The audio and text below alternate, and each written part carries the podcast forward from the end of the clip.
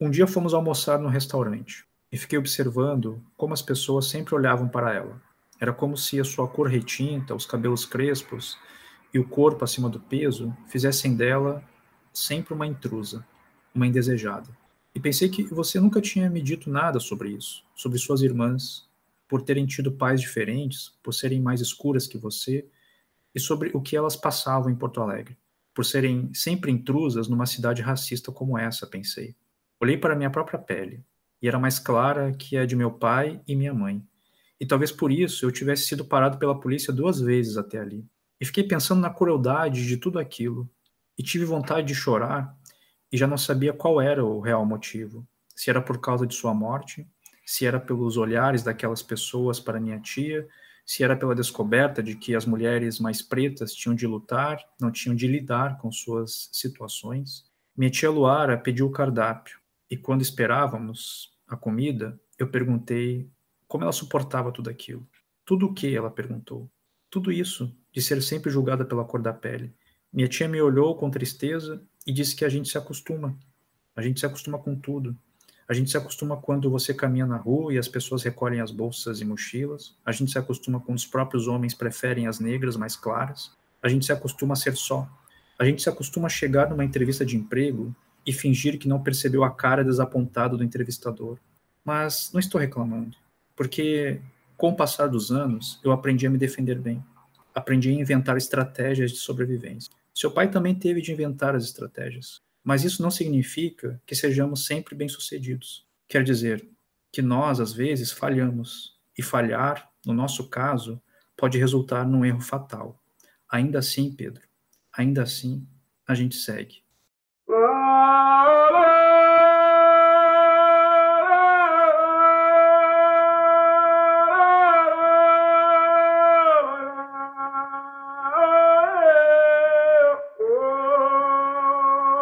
Esse é o podcast Sonhos Intranquilos. Uh, meu nome é Tomás Amorim e eu converso com escritores contemporâneos uh, sobre os seus trabalhos mais recentes. No episódio de hoje eu converso com Jefferson Tenório. O Jefferson nasceu no Rio de Janeiro em 77, mas uh, esteve radicado por muitos anos em Porto Alegre. Lá ele cursa doutorado em teoria literária na PUC. A gente vai conversar um pouco sobre esse doutorado para pensar a literatura, relações entre pais e filhos na tradição ocidental e nas tradições africanas. E vocês vão ver que isso tem muito a ver com esse livro sobre o qual a gente vai conversar. O Jefferson estreou na literatura com o romance O Beijo na Parede, em 2013, que foi eleito o livro do ano pela Associação Gaúcha de Escritores. Ele teve textos adaptados para o teatro, contos traduzidos para o inglês e para o espanhol. É, em 2018 ele lançou Estela Sem Deus e em 2020 pela Companhia das Letras, ele lançou esse livro sobre o qual a gente vai conversar, O Avesso da Pele. Enquanto eu estou gravando isso, acabou de chegar a notícia é, de que o livro foi selecionado entre os semifinalistas do prêmio Oceanos e com muita justiça. É um livro que tem muito a dizer sobre o Brasil, é uma voz é, que sem dúvida domina a forma romance e que, como vocês vão ver na conversa, tem um projeto muito próprio, tanto para a própria literatura, como sobre a história recente da literatura brasileira. Então vamos lá falar com Jefferson.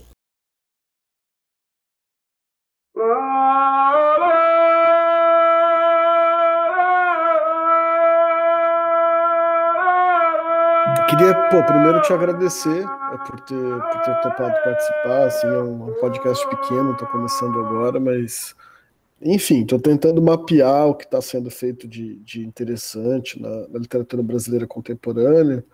Até agora tem tido boas conversas, assim, e eu estou lendo o seu romance desde o, desde o começo do ano, assim, tinha sido recomendado várias vezes por várias pessoas e, e aí consegui ler e gostei demais, assim, fiquei, fiquei muito impressionado. E aí pensei, pô, quero, quero conversar com esse cara Quero Legal. ver o que, que, que, ele tem para falar do livro. O que, eu, o, que eu, o que eu gostaria de fazer nesse podcast é uma conversa sobre o livro, sobre o texto, sobre os procedimentos literários, porque eu sinto que, enfim, se fala muito é, sobre muita coisa ao redor dos livros hoje em dia, mas o texto acaba ficando um pouco de lado, né? Até porque, enfim, tem, tem um momento muito interessante de se falar de coisas que não se falava antes, mas a conversa acaba ficando sobre os temas sociais, não tanto sobre, sobre os processos literários, né? Não sei como, como você sente isso também.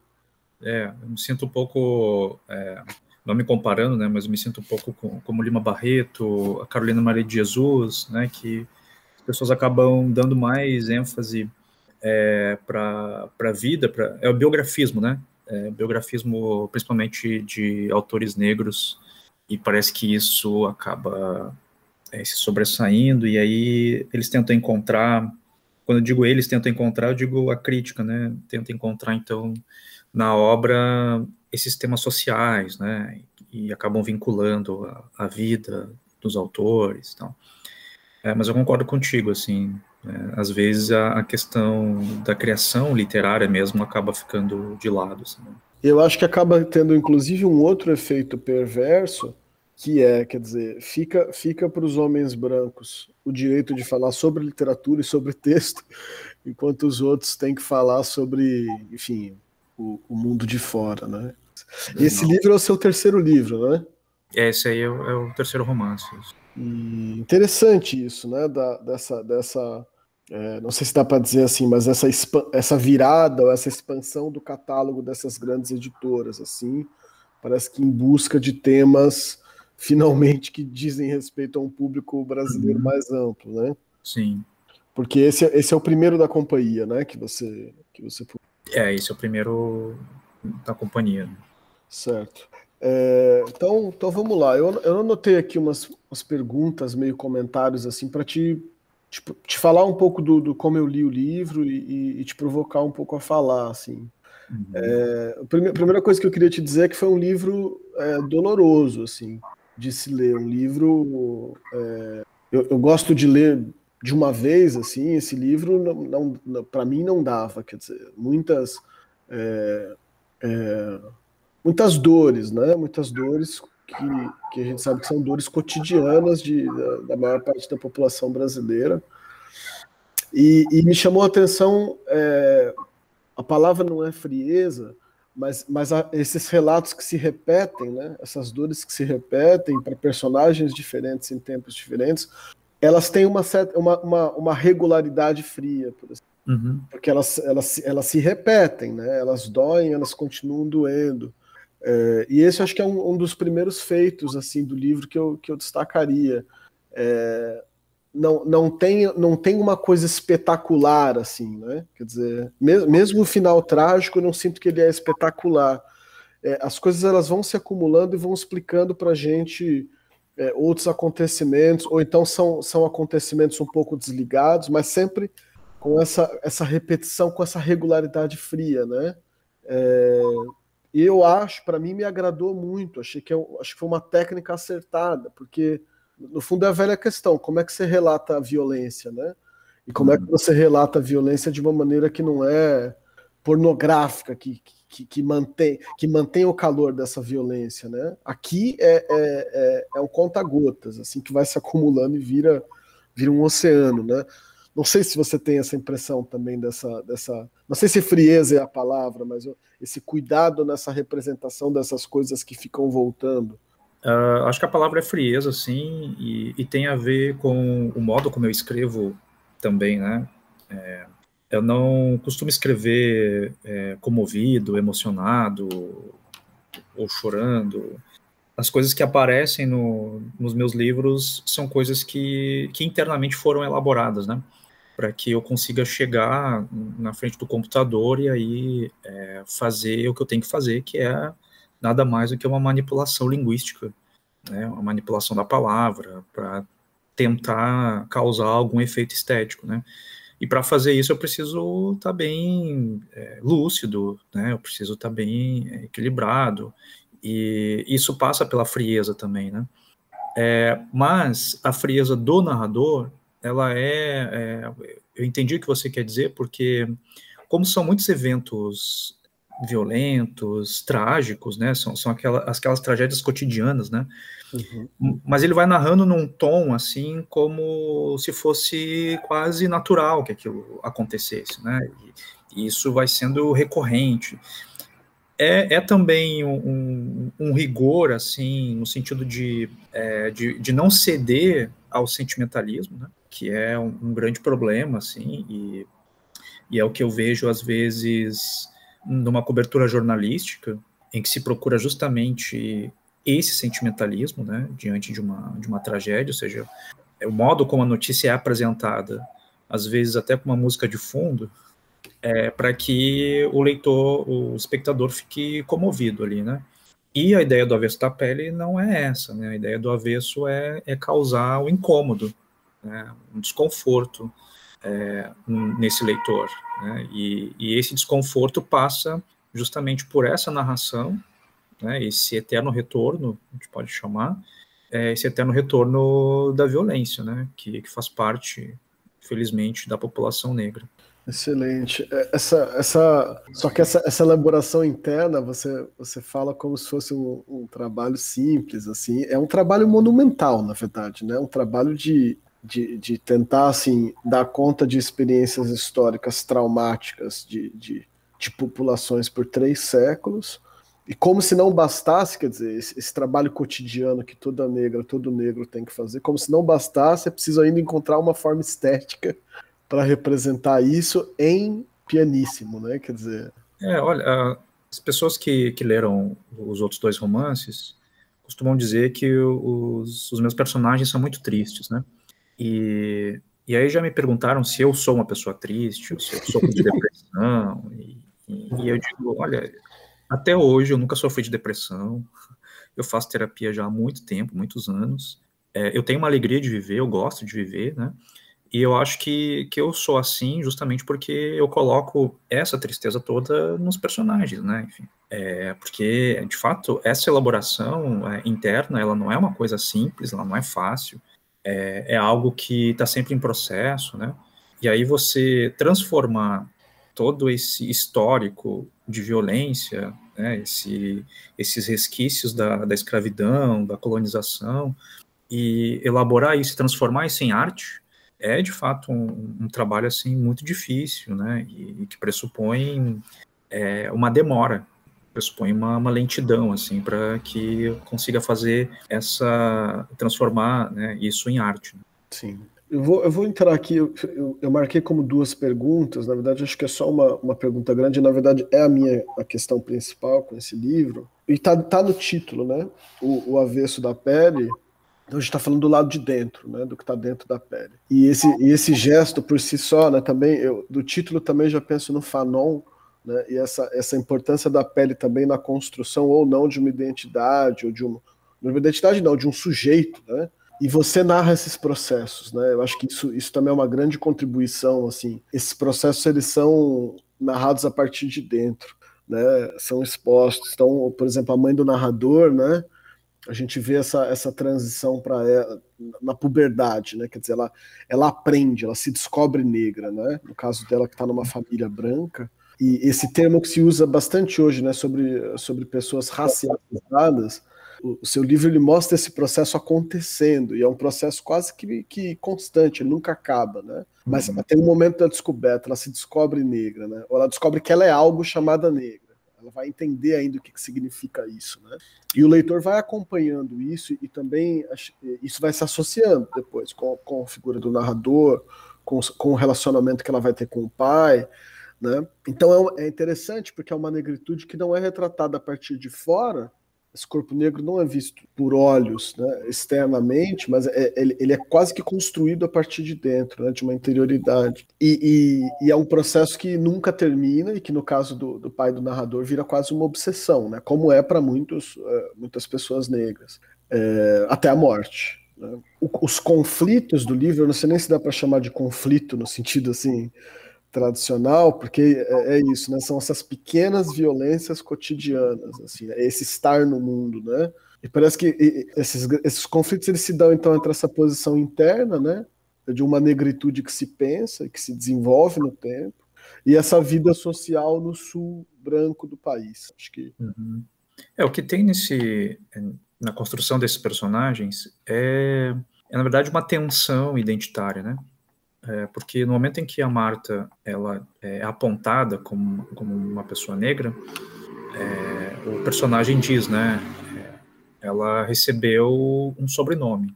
Então a galera tinha, ela se chamava Marta e tinha um sobrenome negra. E essa nomeação, ela tem um processo aí, né? Ela tem um processo psíquico, né? Que é esse processo primeiro da atribuição, né? Que é quando alguém te atribui a nomenclatura de negro.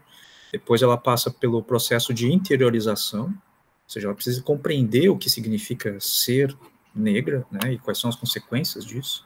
Depois ela precisa fazer um processo de transgressão, né, ou seja, é, é aquele essa espécie de xingamento, né, que que seria, né, ser chamada de negra, de algo pejorativo, é fazer esse processo de interiorização e depois partir para a transgressão, né, que daí é, é a parte da, da, conscientização, né, a parte é, da luta, né.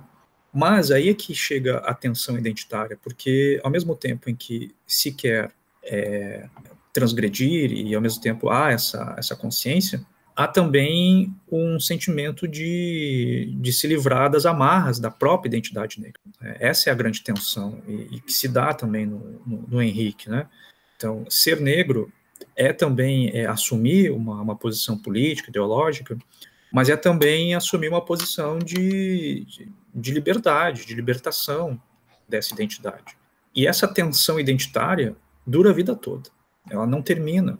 Né? E, e, o Avesta Pele é essa reflexão sobre o, o quanto essa identidade ela, ela é benéfica em certo sentido, mas em outros ela também nos limita. Né? Essa é a grande luta e que acaba influenciando em todos os campos sociais desses, desses personagens, né? Ou seja, não há saída, seja no campo da educação, no campo político, no campo do afeto, ou seja, não há saída.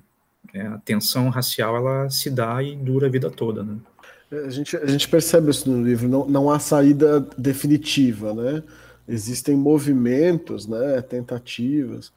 Mais adiante eu vou até te perguntar um pouco sobre a literatura, porque é maravilhoso que aparece, quer dizer, a literatura russa aparece ali também como, como um tipo de possibilidade de, de compreensão de estar no mundo, assim, é muito interessante. Mas eu penso naquela passagem da, da jaqueta, né, em que ele, ele acha que é uma questão simplesmente de, de roupa, de aparência. Quer dizer, se ele comprar uhum. uma, uma jaqueta melhor e se vestir é, com, como se espera, né, socialmente, ele vai ser bem tratado e ele, quer dizer. Mas aí tem, acho que esse é um dos poucos capítulos que tem ali quase que uma virada. Eu achei engraçado e eu achei também uma coisa assim de, de, de ter um gozo dessa identidade por um momento que uhum. é quando ele joga a jaqueta no lixo e compra uma japona do, do Chicago Bulls, do Chicago Bulls e, e, e, um boné, né? Que hoje seria um boné de aba reta, assim. A gente, isso. a gente identifica isso na molecada, né? Quer dizer, essa, essa apropriação de certos símbolos mesmo como, como coisa de fortalecimento, né? Uhum. É um, um modo de fortalecimento, é também uma máscara, né? eu digo, quando ele quando ele está com a com a jaqueta reversível, né, que é como os brancos se vestiam, ele está colocando uma máscara branca ali, né? Sim. Ele está tentando entrar nesse espaço. E, e, aí ele percebe que entrar nesse espaço não depende da roupa, né? Ou seja, uma pessoa negra vai colocar um terno é, e entra, sei lá, numa, numa loja, você não vai ser tratado como, emprega, como um empresário, né? Você pode ser tratado como motorista, como segurança, segurança, né? Enfim, é muito mais do que, que uma roupa, né? É, ele, ele descobre isso, né? É, ainda sobre essa questão da, da, da psicologia, né, e, e, esse olhar interior, que esse, esse processo de se tornar negro que a gente vai acompanhando dos personagens, e que é engraçado porque tem sempre uma comparação dentro e fora, né? é, é, dito a ela que ela é negra, ela, ela, tenta entender o que é isso, e ela vai também recebendo pistas do resto da sociedade sobre o que significa isso. Né? A gente vê a mesma coisa também no pai, é, nos outros relacionamentos. É, mas eu repito, assim, eu acho que o, o que a gente tem nas artes, é, quando, quando, quando se pensam corpos negros, esses corpos são vistos de fora, né? e a violência também costuma ser uma violência aplicada externamente sobre esses corpos. Né? A gente vê esses corpos torturados, violentados, agredidos, humilhados. Né? Mas aqui no livro é, é, tem essa virada, quer dizer, essa violência ela também é psicológica. Né? É, a infância da criança negra, na escola, na família, a transmissão geracional disso, né? e é algo que, obviamente, as pessoas negras sempre souberam, porque viveram isso, né? Mas, mas acho que, de fato, essa, essa representação psicológica do interno faltava para o resto da sociedade, quer dizer, quer dizer é algo que, que, que, que, parece que vem à tona através do livro, é, e isso é profundamente, eu fiquei pensando, né, assim, para usar esse termo é, do século XV, assim, mas isso é profundamente humanizador. Finalmente são pessoas, né? finalmente é, é dado acesso à interioridade de pessoas e a, a, ao show de horrores que é, que é o racismo, quer dizer, que é crescer uma criança negra numa, numa sociedade profundamente racista como a nossa. Né? Mas há um lado profundamente humanizador de se acompanhar isso a partir de dentro. Né? É, e é uma é a grande busca né, dos personagens, é a busca também do Francis Fanon, né, quando ele faz a pergunta no primeiro capítulo do, do Pele Negra, Máscaras Brancas, é, quando ele pergunta o que era um homem negro. Uhum. Né? E aí ele vai responder depois, mais adiante, que um homem negro quer, no fim das contas, é o reconhecimento de humanidade. É. Né? E é o que os personagens acabam é, perseguindo, é o que o, o que o Henrique persegue, é o que ele tenta, é, de certo modo, discutir com a Marta, né? Eles têm visões diferentes sobre é, a questão racial, é o que ele tenta dizer para o filho de nove anos, né? afinal de contas, o que, que é ser negro e a importância de preservar justamente esse, esse avesso, né, que ele está falando ali de humanidade. É, é, exato, preservar, ele fala, né, preciso preservar o avesso da pele. É, é uma imagem muito material também, né, quer dizer, a pele como que está do lado de fora, parece, parece uma, uma metáfora boba, mas, mas é, quer dizer, é, para a gente pensar um romance psicológico como o seu, quer dizer, parece muito bem escolhida a estratégia, acho que é isso que eu estou querendo dizer, né? Quer dizer, ela, uhum. ela produz uma, uma reflexão a partir de um ponto de vista que até agora aparecia pouco na nossa literatura e no nosso cinema. Uhum. Quer dizer, não sei se faltam corpos negros no cinema brasileiro, mas esse ponto de vista interno desse processo, sem dúvida, falta, né? Não sei. Eu tenho escrito acho que os escritores eles acabam fazendo isso, né? A gente acaba escrevendo um livro que que a gente gostaria de ler, né? Ou, de, ou de, ver e tal. E não que eu não tenha lido livros é, que, que, que, façam esse, esse processo interno, né? Enfim, tem vários exemplos, né? Posso pensar aí na é, Toni Morrison, posso pensar no James Baldwin, Sim. Ralph Ellison. Eu, eu também pensei, engraçado que são americanos, né?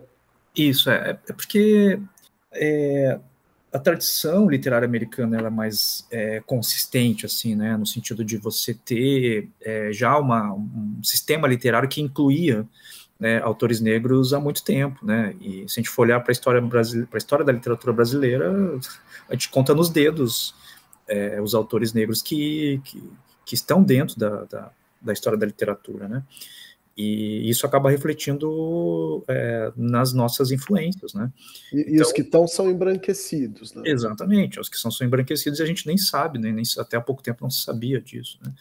Então eu posso dizer que eu tenho muito mais influências é, dos autores norte-americanos né, do que dos próprios é, autores brasileiros, justamente porque a experiência é, intelectual desses autores norte-americanos é, me possibilitaram é, sair de uma, é, de uma reflexão que ficasse girando em torno da pele. Né? Ou seja, você pega um livro lá do Ralph Ellison, por exemplo, Homem Invisível, nossa, você tem ali uma reflexão incrível, humana, né? E que também é, chama Dostoiévski, né, para conversa, né? É, e aí você consegue é, fazer uma, uma análise mais profunda, mais, mais interior e de dentro para fora, né? Não que, não que Machado de Assis também não, a gente não possa fazer isso, Lima Barreto, né, e outros, mas acho que são autores que dizem muito sobre a condição negra. Jefferson, e, e de fato, né, isso é uma coisa que a gente também vê, acho que no, na política, né, quer dizer, É claro que, que tem, a gente tem os nossos intelectuais negros, a nossa tradição, mas também é inegável que se, que se traz muito do que é produzido é, pelo pensamento negro nos Estados Unidos, uhum. e essa tradução às vezes é um pouco ruidosa, porque é, são países parecidos, países escravocratas, mas a, a questão racial também tem as suas é, diferenças aqui. Né? Uhum. Tem. Acho que esse, esse, embranque, esse embranquecimento até aponta para isso também, né? de que de que um autor como Machado, por exemplo, possa ter sido lido como um autor branco praticamente por um século. Agora, agora aqui em São Paulo, que, que vai se comemorar o centenário da semana, né? Uma descoberta de que o Mário de Andrade não é um homem, não foi um homem branco. Textos interessantes, né? Falando da, da questão racial, também como um homem gay. Mas, mas, é chocante, quer dizer, é de uma. Quer dizer, como assim ninguém na escola me falou isso, né? É, mas diz muito sobre a recepção desses temas, porque eles escrevem sobre isso também. É, se a gente for investigar e, e, e, e, também é o modo como a crítica vê, né? Exato. É. Há pouco tempo não se conseguia ver o Grande Sertão Veredas, por exemplo, como um romance homoerótico. Exato. Né? Ou seja, era uma leitura que a pressa também que as pessoas têm em já contar, né? O, o grande spoiler do livro, né? Não, não, calma aí, né? Era uma mulher, tá? Fica, Fiquem tranquilos, né? Pode Fiquem ler. tranquilos aí. Então tem esse processo da crítica e que bom que tem esse, esse revisionismo crítico também, né? Que faz com que a gente consiga perceber que, que a literatura é, é muito maior do que se, que se via antes, né?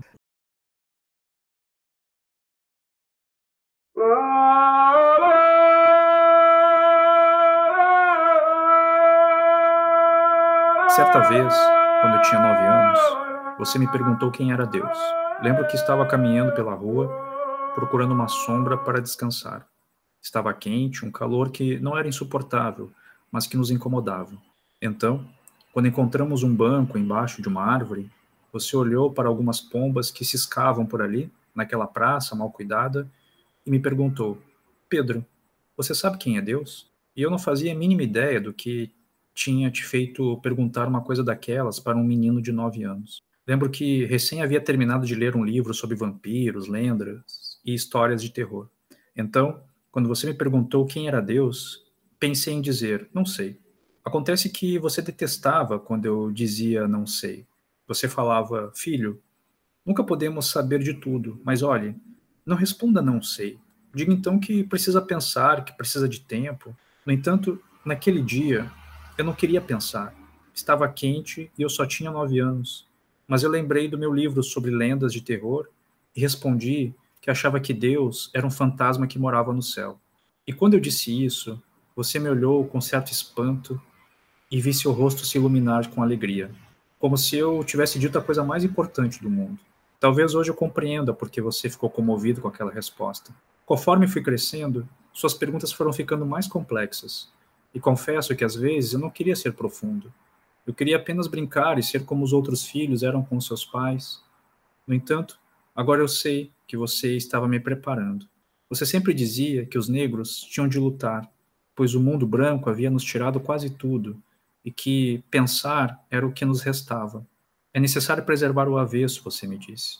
Preservar aquilo que ninguém vê, porque não demora muito e a cor da pele atravessa o nosso corpo e determina o nosso modo de estar no mundo. E por mais que sua vida seja medida pela cor, por mais que suas atitudes e modos de viver estejam sob esse domínio, você, de alguma forma, tem de preservar algo que não se encaixa nisso, entende? Pois entre músculos, órgãos e veias existe um lugar só seu, isolado e único. E é nesse lugar que estão os afetos, e são esses afetos que nos mantêm vivos. Lembro que você fazia um grande esforço para ser entendido por mim. Eu era pequeno e talvez não tenha compreendido bem o que você queria dizer, mas, a julgar pela água nos seus olhos, me pareceu importante. É, agora eu vou te fazer a pergunta assim de ouro. Acho que qualquer qualquer crítico quer te perguntar ou quer te ouvir falar sobre isso, né? você opta por escrever grande parte do livro na segunda pessoa. Quer dizer, isso é uma coisa assim interessantíssima, é chocante e deve ter sido uma coisa muito difícil, porque enfim, é tudo diferente, né? Quer dizer, foge, foge da normalidade da, da prosa. A segunda pessoa normalmente é usada no teatro, né? Uhum. É, e você conseguir fazer isso fluir em prosa, eu acho que já é um feito. E isso gera um curto-circuito muito interessante é, para o leitor, porque esse, esse narrador está se dirigindo a um você que não é o leitor, mas de alguma forma é, né? Isso é muito interessante. Eu fui, fui, pesquisar antes da nossa conversa, né? Tentei puxar pela memória, não lembrei. Depois lembrei do Calvino, o seu viajante numa noite de inverno, que usa é, é, essa. Mas, mas ele está falando de fato com um leitor. Aqui, aqui não é o leitor, né? É, uma, é um narrador contando a história de alguém para alguém, mas esse alguém para quem ele está contando a história está morto. Né? Uhum. E eu acho, quer dizer, eu acho que quando a gente lê, não, não tem escolha formal gratuita. Tudo tem que ter a ver com tudo. Tudo tem a ver com. É, então, claro, não, não, quero que você explique, é, quer dizer, como a interpretação bate com isso, mas eu queria te ouvir falar, né? Por que, por que essa exigência? Por que, que você, por que será que essa história exigiu ser contada dessa maneira, né? Um filho que conta a história do pai morto para ele. Né? Uhum. Enfim, tem muitas questões aí. É, nesse narrador, ele tem, tem, tem duas questões aí, na verdade, né? Que incomoda as pessoas, né? Que eu já, já ouvi, já me disseram também isso, né? É, primeiro é esse narrador, esse você, né? Enfim, ele é, ele é um narrador, se a gente for ver assim dentro da história da literatura, ele é um é narrador mais raro de se encontrar. E outra questão é a onisciência dele, né? Ou seja, ele é um narrador em primeira e que sabe muita coisa, né? Isso uhum. incomoda também é, as pessoas. É, olhando assim para a minha trajetória dos outros romances, né, o Beijo na Parede é um, uma contação de histórias bastante linear, é um narrador em primeira pessoa, um menino né, de 11 anos que, que vai contando a sua, a sua história. O segundo romance também em primeira pessoa, né, uma menina dessa vez, né, de 13 anos, negra, é, e também uma história linear, né, sem grandes malabarismos é, assim, quanto à estrutura da, da, narrativa, né? E aí, quando eu chego no Avesso da Pele, eu já chego com uma proposta de tentar transgredir é, algumas teorias da própria literatura, né? E é claro que eu chego no Avesso da Pele já tendo feito é, o meu mestrado, né, em teoria literária, né, eu já tinha, já tinha iniciado já o meu doutorado também, né, em teoria literária, é, então eu me vinculo a uma uma categoria de escritores é, que são altamente especializados em narrativa. Aí você uhum. pega aí a, a Conceição Evaristo, né, que é doutora em literatura, né? Se você pegar aí a maioria dos escritores contemporâneos hoje, né, que, que estão assim com mais visibilidade, o próprio Itamar, né, também é, é acadêmico, né, Itamar Vieira Júnior. É, então são autores é, que têm bastante consciência do que estão fazendo, né? Uhum. Então eu chego no Avesso da Pele assim, é, não totalmente, obviamente, né, porque a gente não tem controle sobre claro. tudo, mas eu chego com uma consciência é, narrativa, assim, né, ou seja, o que, que eu estou fazendo com isso aqui. É, e aí, é, eu havia lido já algum, alguns livros que tinham esse narrador. Um deles é o Diário de Inverno, do Paul Auster. É, tem um conto da Chimamanda também, primeira, é, também em segunda pessoa, no livro é, do Pescoço, acho que é, o, que é o livro de contos dela, e esse do Ítalo Calvino. Isso é depois... que ela conta para o namorado, assim, que ela está falando com o namorado? Isso, é, ela é. contando a história da família dela para o namorado. Isso, é. E depois eu não me lembro mais de ter lido nada, né? Eu pensei, mas qual é o problema desse narrador aqui, né? Por que, que ele não aparece muito? É, e aí foi que eu comecei a. a é, eu estava cuidando uma prova hum, quando, quando eu era professor, né? Hoje em dia eu já não estou mais na sala de aula mas quando eu era professor, eu estava cuidando uma prova, eu estava muito indignado aquele dia, porque, cara, cuidar a prova é uma perda de tempo. Uhum. Você está ali parado, né, cuidando se alguém vai colar. E aí é, eu nem estava cuidando nada, porque eu estava viajando já, tentando é, achar esse narrador. E aí, mentalmente, eu fiz a primeira parte do livro. Então, aquela primeira parte do livro ali, é, aqueles primeiros parágrafos, foram feitos nessa aula, né? É, e aí eu encontro esse você, né? e aí eu começo a narrar, e aí eu chego é, em casa, passo para o papel à mão e, e, e, pensei, cara, esse narrador aqui é isso, achei. E aí eu escrevi essas é, 30 páginas com esse você, aí eu comecei a encontrar problemas. para que se você seguisse adiante, né? E aí eu voltei no Paul Auster, né? Voltei no Paul Auster e comecei a ler o Diário de Inverno e vi, claro, tem a questão da tradução, né, do inglês, né, para o português, mas eu vi que as sentenças é, frasais, elas eram muito repetidas. É. Isso é um problema, assim, né? Sim. Manter pro... a atenção ali, né? É, exatamente, é.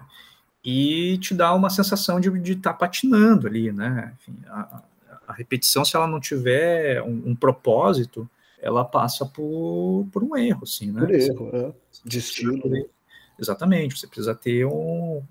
E aí foi quando eu é, reescrevi é, essas 30 páginas e, de repente, eu pensei, tá, mas e se esse você aqui fosse um eu? Né? E se ele estivesse conversando com alguém, né? E aí foi que no final desse, dessas 30 páginas eu fiz uma referência é, a um eu, né? Se eu, não, se eu, não, me engano, foi uma frase do tipo, ah, e, e nesse tempo eu já estava com, é, com a minha mãe e você é, tinha ido embora. Acho que foi alguma frase assim, né? E eu me lembro que eu, que eu li é, para minha esposa na época, e ela arregalou o olho assim e disse: Tá, mas quem é esse eu aí que apareceu né, do nada, assim, né? Eu disse: Tá, esse eu é o narrador. E ela disse: Nossa, não, não tinha visto ainda né, na literatura esse tipo de, de narrador, né? Ou seja, ele é um Sim. eu disfarçado. Ele está envolvido, né? Ele, ele, ele é onisciente, mas ele também está envolvido. Ele está ele tá ali, né, na história. Então. Bom, aí quando eu achei esse narrador em primeira pessoa, eu pensei, bom, agora é aí, né? Agora esse é, é, o narrador porque eu posso agora deixar essa narrativa mais fluida, porque quando esse você estiver cansando, né, ou estiver muito repetitivo, eu vou pro, pro eu, né? E quando esse eu também estiver repetitivo, eu afasto ele mais um pouco e transformo ele num, numa terceira pessoa. Né? Que é, que é pra, praticamente a parte da mãe ali, né? Isso, é. Então eu faço esse, esse movimento de distanciamento, que é o que o Machado faz, né, no, no Dom Casmurro, né? Quando ele vai falar da, da Capitu, ele se afasta. Se afasta Sim. tanto que, que. a gente que não a gente, sabe o que está acontecendo ali, né? É, a gente até esquece que é o Bentinho que está narrando a história da, da Capitu, né? Então foram esses movimentos assim que eu fiz.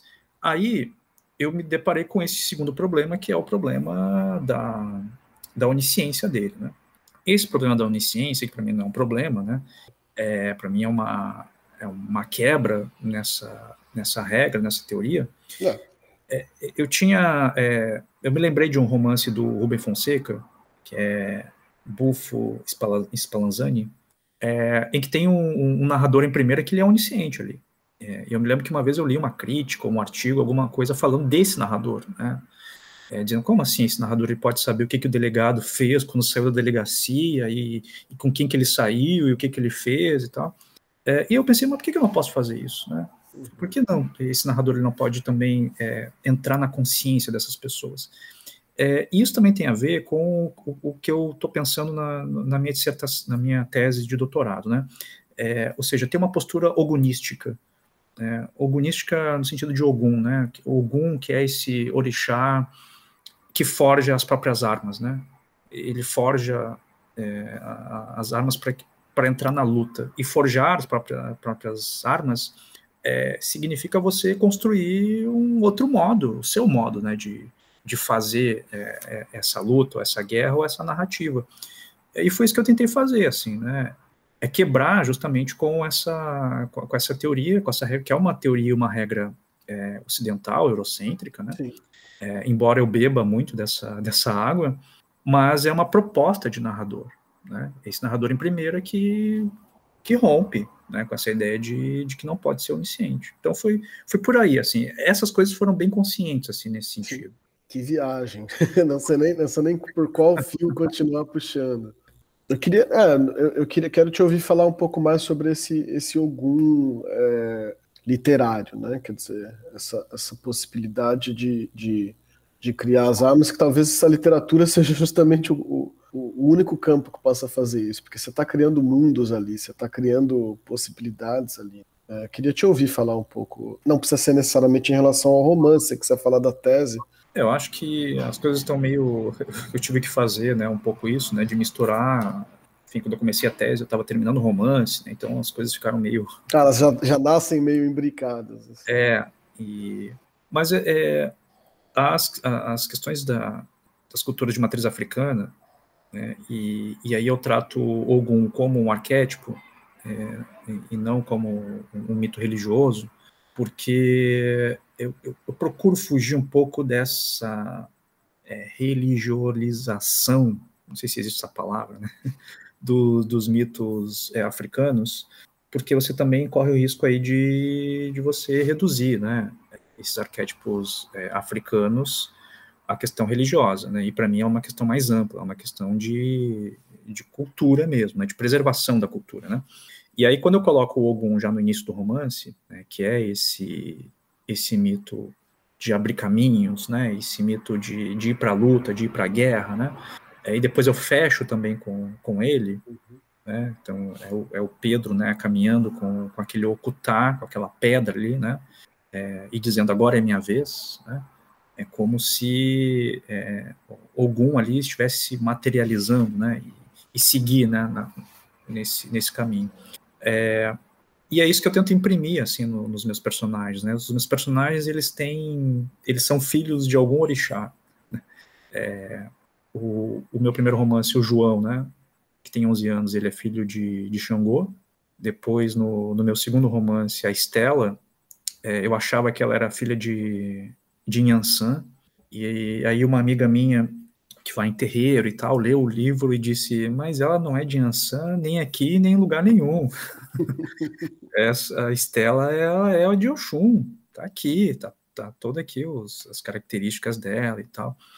E aí ela virou filha de Oxum, né? E aí eu chego no, no, no Pedro, né, que está narrando a história, é, é, filho de Xangô, né, mas o pai é filho de Ogum. Então tem esses arquétipos assim que, que, que eu utilizo, é porque eu trato Hamlet e Ogum, para mim tá no mesmo nível, cara. Uhum. Tem essa de, de achar que, que, que, é maior, o que é melhor. Né? Inclusive tem um, não sei se você já ouviu falar de uma peça chamada Hamlet Sincrético. Não. É, Hamlet sincrético é, foi acho que 2004, 2005 que eles fizeram uma peça justamente é o grupo Caixa Preta. É, Caixa Preta. Cara, foi uma das coisas mais bonitas que eu já vi, assim, né? De é, você fazer justamente esse entrelaçamento do Shakespeare com os mitos africanos, né? Você pega aí o Hamlet, que é o Xangô, aí você pega o, o, o rei Hamlet como Oxalá, né, e, e assim vai, né. Então é, é isso, eu acho que, que a gente precisa fazer é, justamente essas, é, essas conversas, né, essas pontes, criar, uhum. criar, essas pontes, né, porque a ideia de exclusão, ela é uma ideia colonizadora. Sim. É, a ideia de, de você excluir a outra cultura, né. E os, o pensamento africano, ele tem o pensamento de que todas as culturas é, têm é, algo de bom a oferecer, né? Então, ao invés de você refutar ou jogar fora ou excluir, você pega para si também. Pega o que é bom, né? Claro, porque daí você se fortalece. Né? Essa é a ideia, né? É, tô, tô, tô aqui na cabeça, acho que um pouco sem saber como formular, mas essa, essa ideia desse narrador que é um sujeito e que é onisciente, né? De, esse termo antigo da, da literatura do, do século passado. Isso tem a ver também com um tipo de não sei se é acerto de contas, mas é para mim é muito forte isso desse filho que conta para o pai a vida do pai. Tem, tem também algo ali de uma de uma são coisas que esse filho precisa entender. Uhum. Tem um tipo de acerto de contas ali também, não no sentido de uma. Ele, não está só julgando o pai, ele não está exigindo nada do pai, mas tem ali também uma, uma espécie de acerto de contas, assim, é, entre filho e pai, entre, porque esse pai é um pai ausente, né? Uhum. E esse filho entende, é quase como se o livro inteiro explicasse um pouco da ausência do pai também. Não justifica, essa dor ela tá lá, uhum. mas, mas ela explica, ela racionaliza isso de alguma forma. E aí é maravilhoso que a literatura não precisa se prender a, a, esses detalhes sobre quem sabe o que. Não, a literatura se torna um espaço em que o filho pode, tendo a, a noção da totalidade da vida de um pai, decidir perdoá-lo, talvez. Né? No final ele fala, é quase um tipo de amor essa dor, né? É, é porque a, a, relação, e é o que eu estou também trabalhando na minha tese, né, que é a representação paterna nas literaturas africanas e, e portuguesas, né? Ah, que interessante, porque eu queria te perguntar sobre isso, isso é fundamental no livro. Esse, esse trânsito das representações nas literaturas luso-africanas, e aí você tem um trânsito também Ocidente, África, né? E E eu estou chegando a algumas conclusões, né? E algumas conclusões apontam que esse pai ocidental ele é um pai muito trágico, né? Ele é um pai muito central. Ele é um pai provocador de traumas. É, você tem centenas, talvez milhares de livros representando o pai de maneira perversa, né? É um acerto de contas né, com esse pai. Há pouco tempo eu dei uma oficina é, de literatura e eu pedi um exercício para, para os alunos, acho que eram, eram cerca de 20 alunos, pelo menos 10 dos textos era acerto de contas de pai com de filho com pai, assim.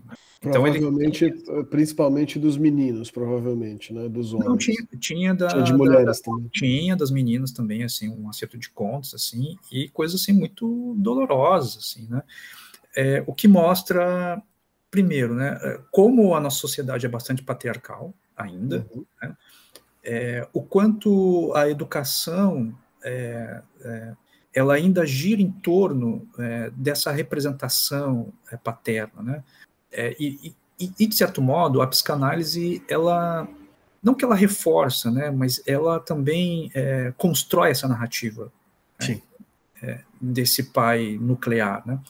E aí, quando você vai para as culturas africanas, você percebe que essa figura paterna, é, muitas vezes, não todas as vezes, né, mas muitas vezes ela está diluída na Sim. família. Né? É, não tem todo esse poder. Né? E é justamente esse poder é que faz com que a gente ache na figura desse pai. Assim, que precisa matar ele, né? É, exatamente. Você precisa matar esse pai.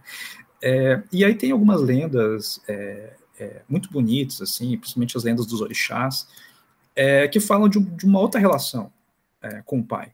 E, e, é isso que eu estou é, pesquisando, assim, ou seja, a, a, o título da minha tese é Até que o Pai se torne mais leve que a água. Hum. É, ou seja, é você diluir essa representação do pai. Né? E eu não estou dizendo é, diminuir a importância uhum. dele, né? não é isso. Até porque eu também estaria me diminuindo, né? Assim, eu sou pai, né? Enfim. Mas é isso. A, o exercício paterno ele sempre vai deixar a desejar. Né? E eu acho que é isso que o Pedro, ali quando ele está contando a história do pai, ele, ele compreende. Né? É, a gente idealiza né, os pais, né? a gente quer que, que eles tivessem feito mais pela gente. Né? Uhum. É, e aí, quando a gente percebe que eles é, tiveram escolhas na vida deles, e, e, essas escolhas significam, às vezes, não abrir mão da sua própria vida, né? Uhum faz com que a gente crie essa sensação de que, olha, né, podia ter feito mais, né? Então isso cria esse, esse rancor, assim. Então eu acho, aí é uma, é uma opinião, assim, que esse acerto de contas, ele é um acerto de contas do Pedro enquanto filho, né? É, é ele é, observar a trajetória do pai e aí perceber, bom, é, ele enquanto homem negro, né, numa sociedade violenta como essa, é isso que ele conseguiu fazer. Né? Uhum. É, aquilo que o, que o Hamlet, o fantasma do, do pai, diz pro, pro filho, né, pro, pro Hamlet, lá na sepultura, ele diz né, que, que ele tem que vingar né, a, morte do, uhum. a morte dele. Né? E aí o Hamlet, muito pesaroso, né, diz aquela frase, é, triste sina minha que tenho que consertar o mundo. É isso né, o que os pais fazem. Né? Joga a bola para os filhos, olha, conserta o que eu não consegui fazer. É. Que é um baita peso isso, né? Então, a gente sempre acha que os filhos vão ser melhor que a gente, né? a gente quer isso, né? É, e, o, e, o, Pedro, ele se deu conta do, desse fardo aí. Né? Então, me parece que é um acerto de contas com ele mesmo, assim, né? enquanto filho. Né? Sim, com, na, a relação dele com o pai, né? Isso, é, exatamente. É, é, é, criar uma nova relação né, com esse é. pai. É uma, uma relação que, que é mediada pela ausência, né? É. é e, e então, gostei muito do que você falou. Tô agora traduzindo, por acaso, um, um cara, um, um, suíço do século XIX, Barhofen, que tem um livro chamado O Matriarcado, que foi um, é uma loucura desse cara. Assim, na época tinha muito poucas poucas evidências. E ele, ele inventa que na pré-história da humanidade reinava o matriarcado. Só que é um estudo bonito, porque ele vai buscar na literatura e nos mitos essas, essas outras sociedades. E ele marca muito bem justamente essa transição, esse surgimento desse pai, desse super pai, né? Uhum. É, e, e, mostrando justamente como em outras culturas não é bem assim. e como para ele é, nessas sociedades matriarcais é justamente esse poder ele está diluído, né? ele não está centrado em uma, uma única figura. Enfim, aí vem o Velho Testamento, aí vem o Édipo, aí as coisas. Uhum. Aí vem o Hamlet, é, é complicado. aí vem o Freud, aí vem tudo. E aí vem o Freud. O, o Oswald de Andrade justamente faz essa crítica que você fez do, do Freud também. Ele fala que a psicanálise ela, ela tanto explica a questão quanto fortalece ela de alguma forma, mantém ela ali uhum. atuando. Né? Talvez também seja preciso colocar isso de lado um pouco. É, eu, eu, faço terapia há 20 anos, eu acho que eu faço. É, e, e, sempre que é, eu estou ali na sessão e, e aí as coisas começam a se encadear muito assim, sabe? Quando aquilo que você disse se encaixa exatamente com isso aqui que a gente está dizendo e tal, eu começo a desconfiar, assim, né? Porque sim, tá, tá, tá certinho demais, né? Tá certinho demais, assim, né? E isso é uma ânsia assim da, da cultura ocidental, né? De, de, você descobrir tudo, assim, você você não pode ter nenhum tipo de mistério, assim, o mistério é quase como se fosse uma, uma ofensa, um palavrão. Sabe que tem um, um, um mito da origem do mundo é, de um povo chamado Congo, que é da região do Congo, né, na África, que eles têm um mito de origem que, é, que eu acho muito bonito, que, que é o seguinte, é, é a Terra, o planeta Terra surge, né, mas a gente só vai ter é, conhecimento a partir do nascimento da humanidade. Então, para esse povo, não interessa como o mundo surgiu. e conviva com isso. É isso, cara. Tem, não, a gente não precisa saber tem uma humildade nisso também, né? Tem, uma, tem uma noção de humildade aí também, claro, que é, pode sim. querer saber, mas não vai saber também, e pronto. Mas não vai saber. né? Então, e lida com isso, cara. Não adianta Big Bang e o que, que vem de, antes. É isso. É, a gente vai morrer e ninguém vai saber o que, que veio antes. Não, mas foi muito bom. Você, você, na verdade, já respondeu a outra pergunta que eu ia fazer, porque eu ia justo falar desse fantasma do pai morto, né? Que assombra o, o Hamlet e que está na, dedica... que tá na, tá na epígrafe do livro, mas o seu livro também é dedicado ao seu filho.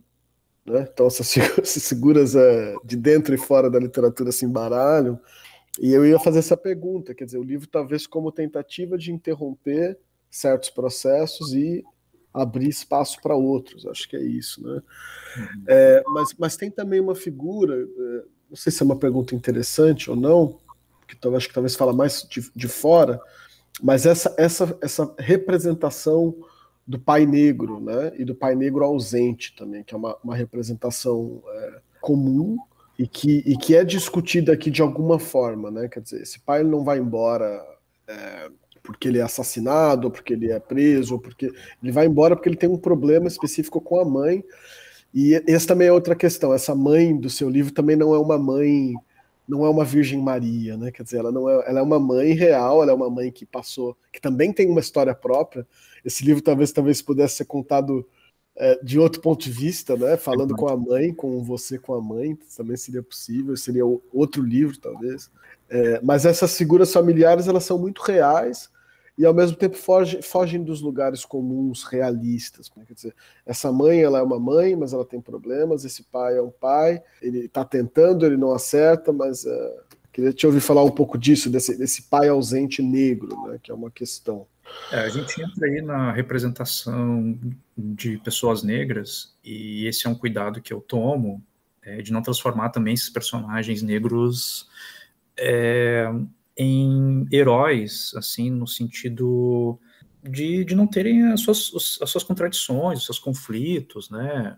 É, porque é isso que, que os torna humanos, né? E no início do romance tem uma relação do Henrique com a Juliana, que é uma, namorada branca, né?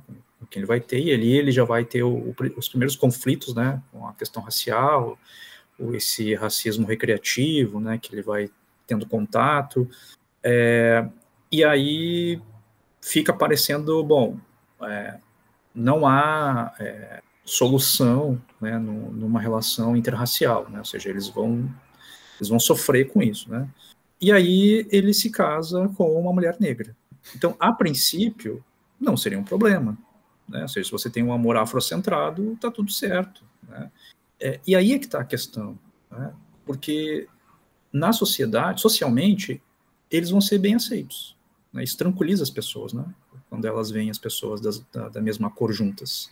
Uhum. Não, é um, não é um problema, é assim que tem que ser, né?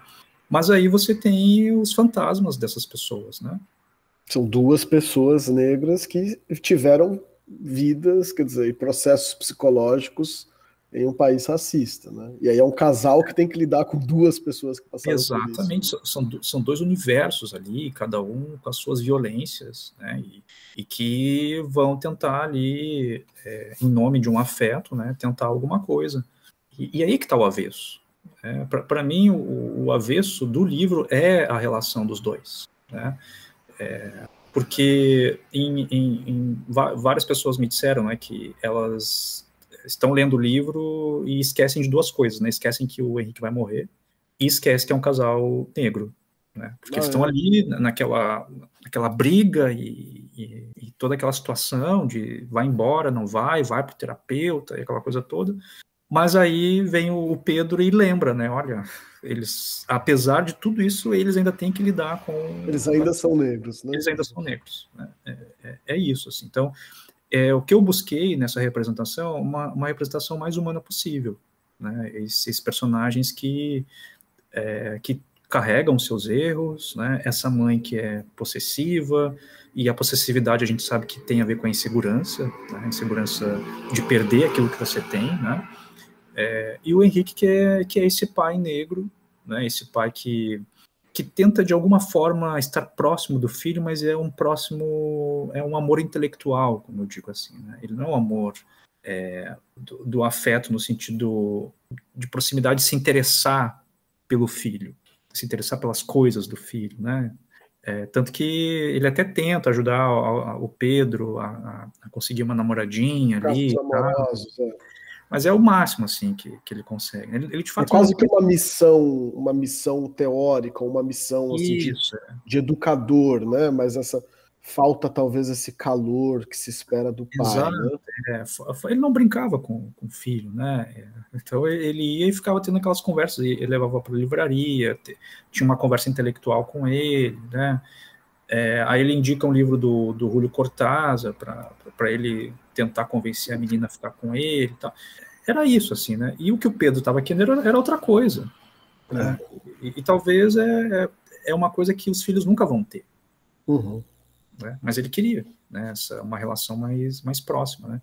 Então ele é um pai com falhas, é um pai negro com falhas, e se a gente for olhar é, o histórico de, de pais, né, de, de, filhos, né, que são criados sem pais negros é incrível aqui no, no Brasil, né? Sim. Ou seja, o que tem de, de mulheres negras que criam seus filhos sozinhos, né? Mãe solo, essa, avós. Avós, tias, né? E, e, esse pai que ou abandona, ou é morto pela polícia, né? Ou, ou tá preso. Então, é uma coisa assim... É uma questão é uma questão, é uma questão. Né? E claro que o, o, meu personagem ele não entra, digamos nessa, como você falou, né? Ele, ele não está dentro dessa dessa representação, né?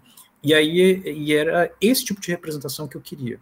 Né? Eu, eu, não queria um pai né, causador de traumas, né? Isso é, isso, isso acho que me leva à Rússia, porque esse pai ele também é professor, né? Essas coisas, é, a gente até falou aqui, essas coisas acabam se misturando um pouco, né? E, e esse filho me parece também assim orgulhoso.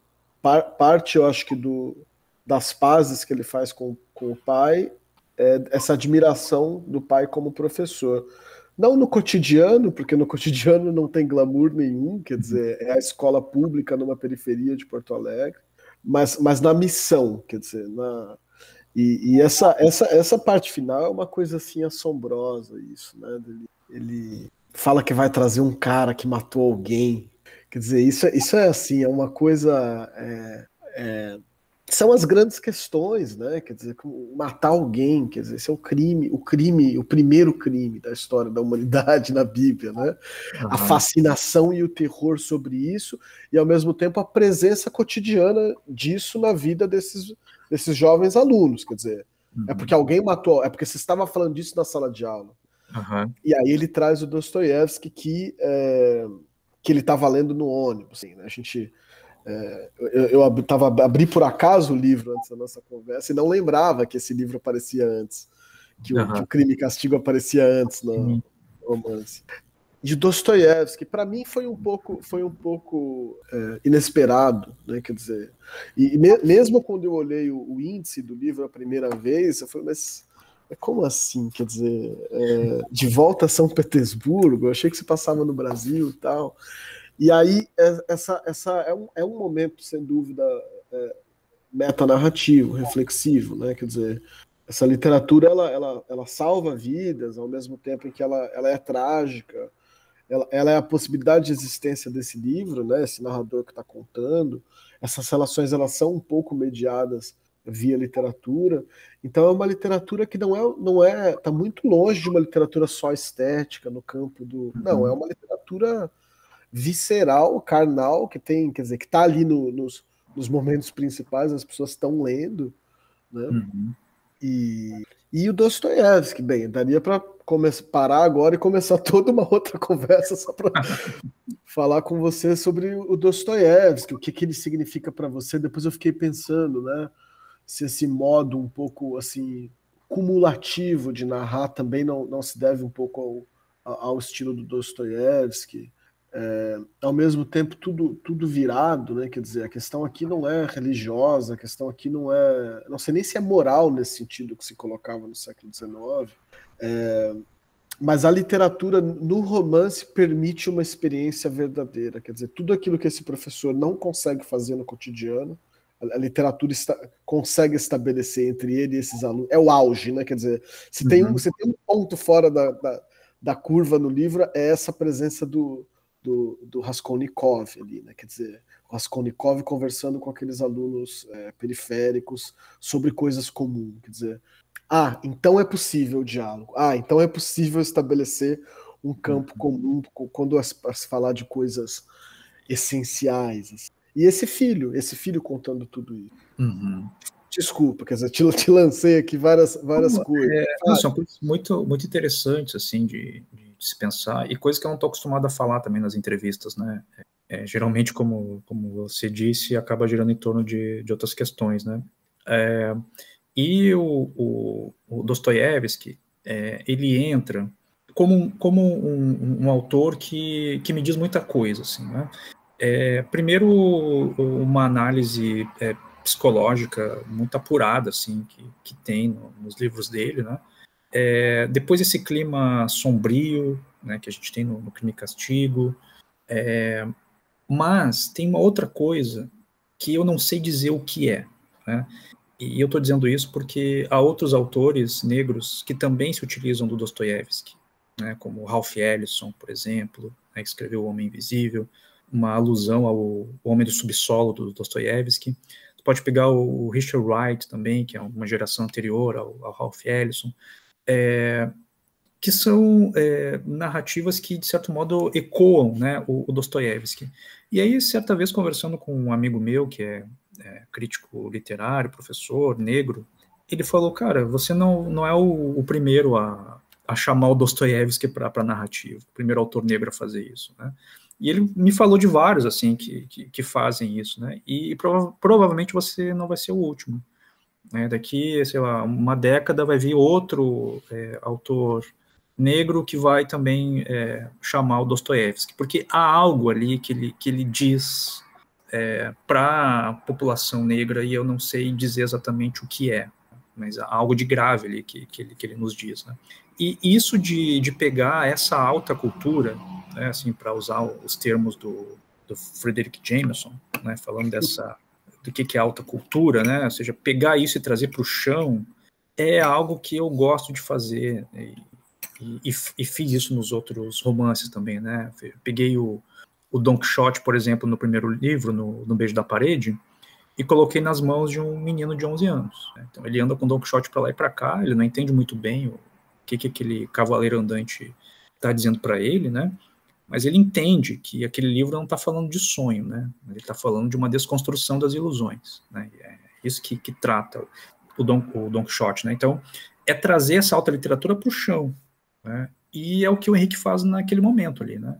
Ele pega essa literatura que está lá na Torre de Marfim e puxa ela e joga ali para aqueles alunos. Né? Ou seja, quem é o Raskolnikov ali naquela aquela história toda? Raskolnikov é um, um estudante sem grana, parou de estudar porque não tem dinheiro, fica perambulando pelas ruas de São Petersburgo, né, maquinando um crime. Cara, isso está muito próximo ali daquela é realidade ali que, que, que ele estava vivendo, né? É, e aí é isso que ele faz. Então, e é o que eu pretendo continuar fazendo, assim, né? No, no próximo romance que eu estou escrevendo, estou chamando o Proust e o James Joyce para trazer para o chão, assim. É, e é onde eles têm que estar, tá, cara. É, é, é, é, isso, assim, né? Ou seja, que, que, que tempo é esse que, que, o, que o Proust está correndo atrás? É, que, que é isso aí? Que, que, o que, que ele tem a ver com o cara que está lá na periferia? É, então, são, são essas questões que eu acho que façam que a literatura é, ganhe, assim, uma are, dá uma arejada né, do que a gente entende por literatura. E claro, você precisa fazer de modo que não pareça afetado, uhum. não pareça superficial, né, ou forçado, né, tem que ser algo que seja natural, né. É, não, é muito impressionante. E, e, e, e eu, eu, tive essa impressão também, quer dizer, tem um parentesco que a gente não sabe muito bem posicionar, né, entre, entre Dostoiévski, talvez a experiência negra no Brasil, não sei, nunca tinha pensado sobre isso, mas, mas é, é muito impressionante o pai é um pouco uma figura um pouco Dostoiévski, quer dizer, né, tá ali amargurado, uhum. é, com, com um interno fervilhando o tempo inteiro, analisando né, cada pequeno ato de racismo, quer dizer, uma uhum. análise constante, mas um exterior completamente abatido, cansado, um intelectual também, né, quer dizer, em, em ligação com uma certa tradição clássica, que, que, ele tenta também de alguma maneira atualizar no presente, mas, mas normalmente falha, né? Quer dizer, uhum. enfim, isso é, é, uma, é, é, muito forte isso da, da pasta, né? Ele se sente mais forte que a polícia. O que, que ele acha que vai acontecer? É um momento também que parece que quase que a onisciência vai além ali, quer dizer, é, o que, que esse pai estava pensando naquele momento? Né? Hoje não, hoje não vai acontecer. Uhum. É, é, sabe que eu fiquei muito, é, muito tempo assim pensando se o Henrique iria morrer ou não, né? Esse foi o grande dilema do livro. É, enfim, quando eu começo a narrativa, é, aquela primeira parte que o Pedro está visitando, né, as coisas do pai, os objetos do pai, ela não estava ali ainda, né?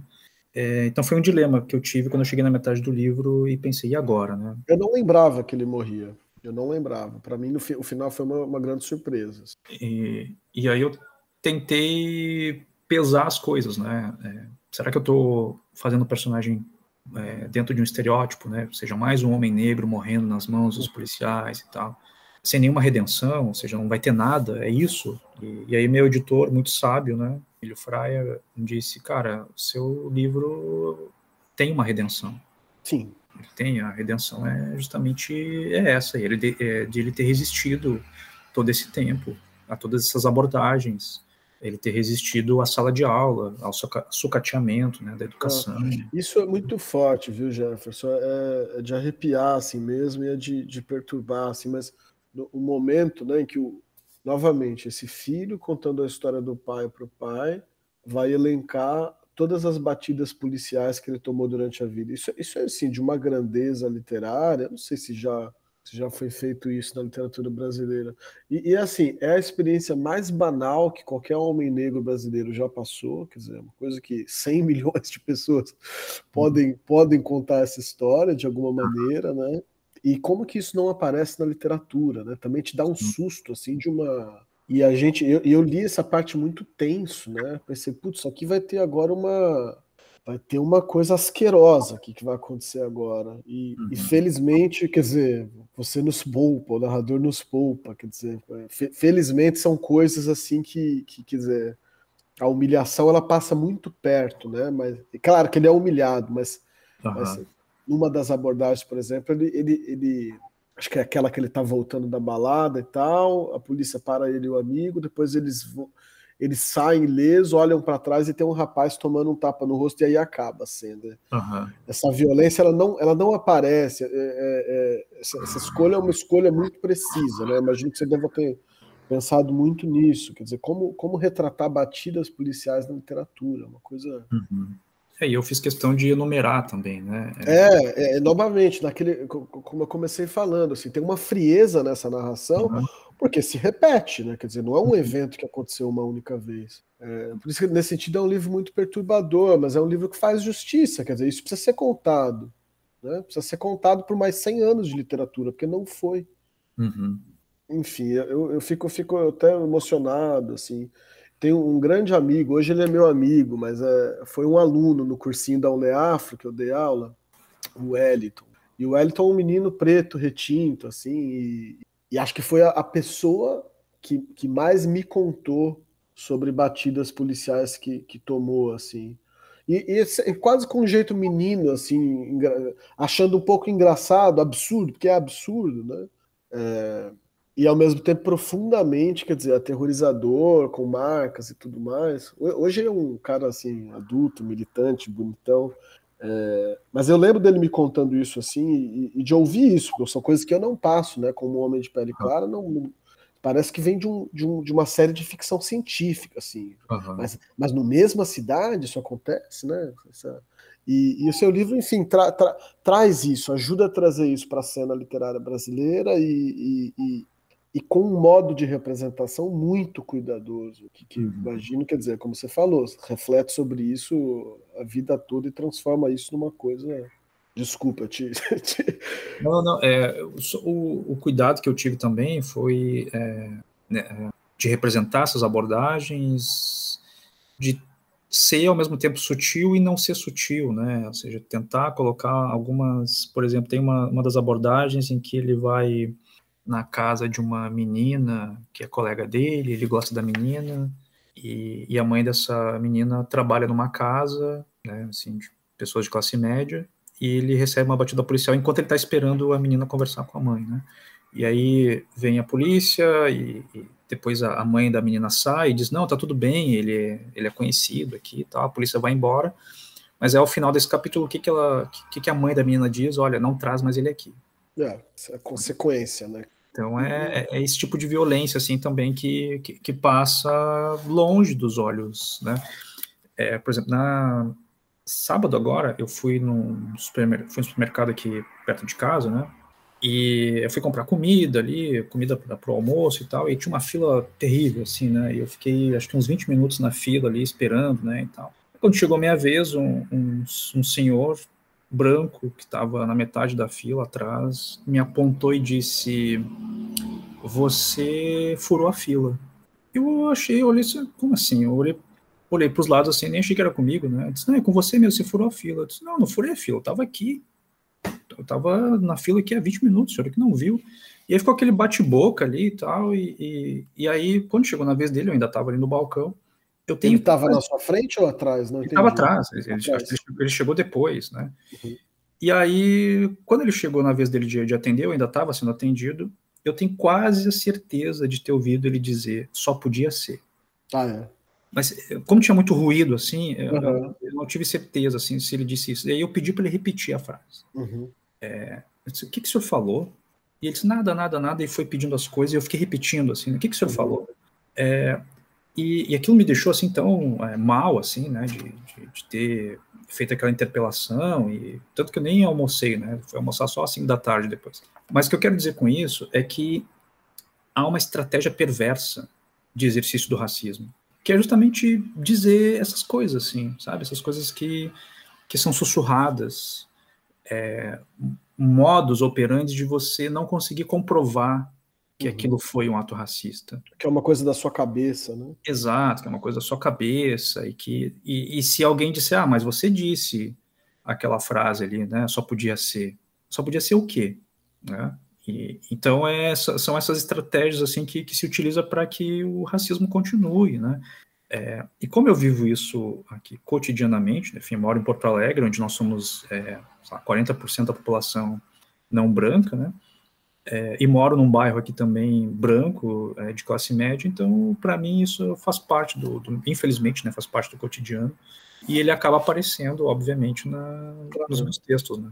Eu fiquei, eu fiquei é, a gente também sente no livro essa, essa especificidade geográfica, porque tem cenas que, que eu pensei, putz, se isso aqui se passasse em São Paulo, no Rio, seria diferente. uhum. seria mais esquentado, assim, porque, bem, o Rio é o Rio. É, São Paulo, São Paulo, São Paulo, quer dizer, é um caos tão grande que é difícil de, de, de ter uma, uma certa leitura. Mas se essas abordagens fossem em Poá, na minha cidade, na zona leste de São Paulo, quer dizer, mesmo o professor ali parado, que depois os policiais dão um bom dia para ele, dizem bom trabalho para ele no livro, não sei se a experiência seria tão tão assim. Só, só que tem aí quase que um, um, outro nível de perversidade que é esse que você descreveu, né? Quer dizer, é desse não dito, né? Desse, desse uhum. dito entre as linhas. E isso, e isso, quer dizer, imagino que no Rio, pelo menos você sabe que você está sendo xingado. Por um... uhum. é. É por aí. É. No, no, Rio vão te dizer, ó, você roubou minha bicicleta. Sabe? Isso, quer dizer, é declarado, é explícita é. uma guerra civil, é, cada um sabe o seu lado, quer dizer, não tem essa, essa, esse verniz de civilidade que no livro é. aparece muito bem, né? Que é essa violência cordial, né? Que escrevi um artigo uma vez falando sobre essa violência cordial que passa pelo racismo. Né? Tomei emprestado o termo do Sérgio Buarque de Holanda, né, o homem cordial, e, e comecei a falar sobre essa violência cordial mediada pelo racismo, né? Que é justamente essa polidez, né? Essa pretensa educação e daqui a pouco a pessoa está sendo super violenta com você. Né? É, eu, eu, eu, tinha uma última pergunta, mas eu acho que na verdade a gente já, já, já cobriu ela, que na verdade a pergunta é essa, quer dizer, você é um homem negro, você, você é professor, né? você é pai, você mora no sul, e, e, a pergunta seria, quer dizer, como isso se transporta? Porque esse romance não é um romance de autoficção, pelo menos eu não entendi ele assim, quer dizer, ele é um romance assim explicitamente fictício, mas com, quer dizer, com vivências que, que são naturais de todo escritor. E, e a pergunta seria justamente qual, quais os cuidados nessa transposição, né? Se você quiser complementar, mas acho que talvez a nossa conversa toda tenha sido um pouco, um pouco sobre isso. Não, só complemento, é, primeiro que eu não tenho problemas das pessoas dizerem que, que o livro é uma autoficção, que ele é um livro autobiográfico. É, hoje eu não tenho problemas com isso, assim, né? E eu vou dizer por quê. É, quando o livro foi lançado no ano passado, em, vai fazer um ano agora, né, em agosto, é, as primeiras entrevistas que eu dei é, foram entrevistas que me incomodaram, assim, né? Porque foi uma coisa bem de biografismo, assim, né? Ah, é, você sofreu racismo, né? E aí elas queriam a minha história, né? Uhum. Não queriam a história do e, e, aí eu comecei a negar, assim, né, depois nas outras entrevistas, que o livro não é autoficção, não é autobiográfico, que é outra coisa e tal. É, mas hoje eu me sinto bem, me sinto é, bastante confortável em dizer que ele tem bastantes da, dados ali biográficos, é, que ele pode entrar, de repente, numa nessa esteira da autoficção, não há problema nisso, desde que isso não signifique uma diminuição da qualidade claro. estética do livro, né. É, há, há uns cinco anos, eu li uma reportagem, se eu não me engano, no jornal É o País, de um, escrito, de um crítico espanhol falando sobre o esgotamento da autoficção. Uhum. Né, de que, enfim, a autoficção chegou no esgotamento tal que não tem mais por que continuar fazendo, né, autoficção. E eu fiquei com aquilo na cabeça, assim, e pensei, tá, mas está esgotado como assim? Né? É, tá esgotado para quem? Acabaram as histórias, acabaram as pessoas. Não, e, e, e, quem está falando, né? Ou seja, é um cara branco, ocidental. É, é, a, a, dele a gente não aguenta mais ouvir, de. Exatamente. Eu, pô, a gente, eu comecei a contar agora. agora. Os caras estão dizendo que já está esgotado o negócio. né? Então, é, é nesse sentido assim que, que, que eu vejo que, cara, tem muita coisa para. Claro, tem continentes inteiros, né? Então é, é, é o que eu digo, é o que o, Pedro diz ali no final, né? Agora é a minha vez, ou seja, agora é a nossa vez. Se, se eu pudesse trocar o, o, final do, do Avesta Pele, acho que eu colocaria essa, essa frase, agora é a nossa vez, né? De contar as histórias. Né?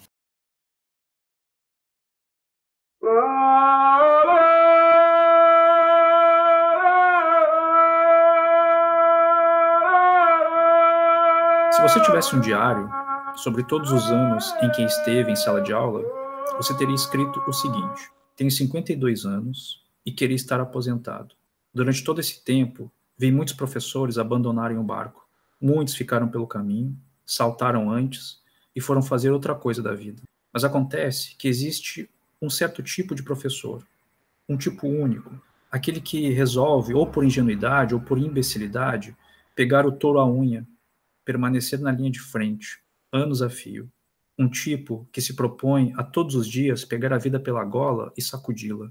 Sei que o mais comum quando o barco começa a afundar é que as pessoas saltem fora.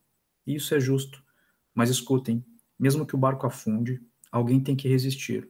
E foi o que fiz, por 20 anos, porque alguém tem que ficar para apagar o quadro, desligar as luzes e fechar a porta.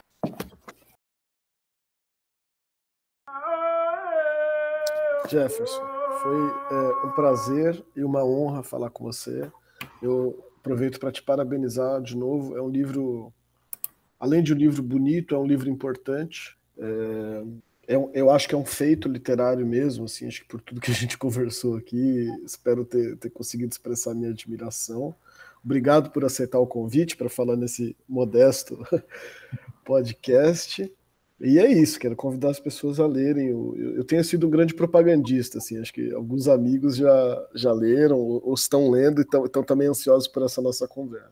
Ah, que legal. Super feliz aí de saber e quando ficar pronto, me avisa aí que eu ser legal. E, e, e o, o, que que vem depois? É, vem um romance, é, um romance geracional, que eu estou chamando de romance geracional, né? Eu quero contar uma geração que entra na universidade nos anos 2000, é pelo sistema de cotas, e a ideia é contar a trajetória de ter três estudantes cotistas é, em cursos diferentes, e, e o embate, né, que vai, embate, as transformações tanto culturais quanto epistemológicas também, né? Ou seja, o que, que mudou nesses currículos é, a partir da, da entrada né, desses, dessas pessoas negras na universidade. Né? É, eu estou bem entusiasmado assim com, com esse romance. Tá ainda bem no início, tem poucas páginas, mas depois que eu me livrar da tese, vou é, me deve, mais. Isso deve ser um esporte radical, escrever a tese e um romance ao mesmo tempo. É, é, uma coisa vai ajudando a outra, né? Enfim. Legal, Jefferson, brigadão, cara. É, desculpa te prender até essa, até essa hora, nessa noite fria. Não, mas foi ótimo, a conversa foi muito boa também. Valeu. Abração. Um abraço, cara. Até mais. Tchau, tchau.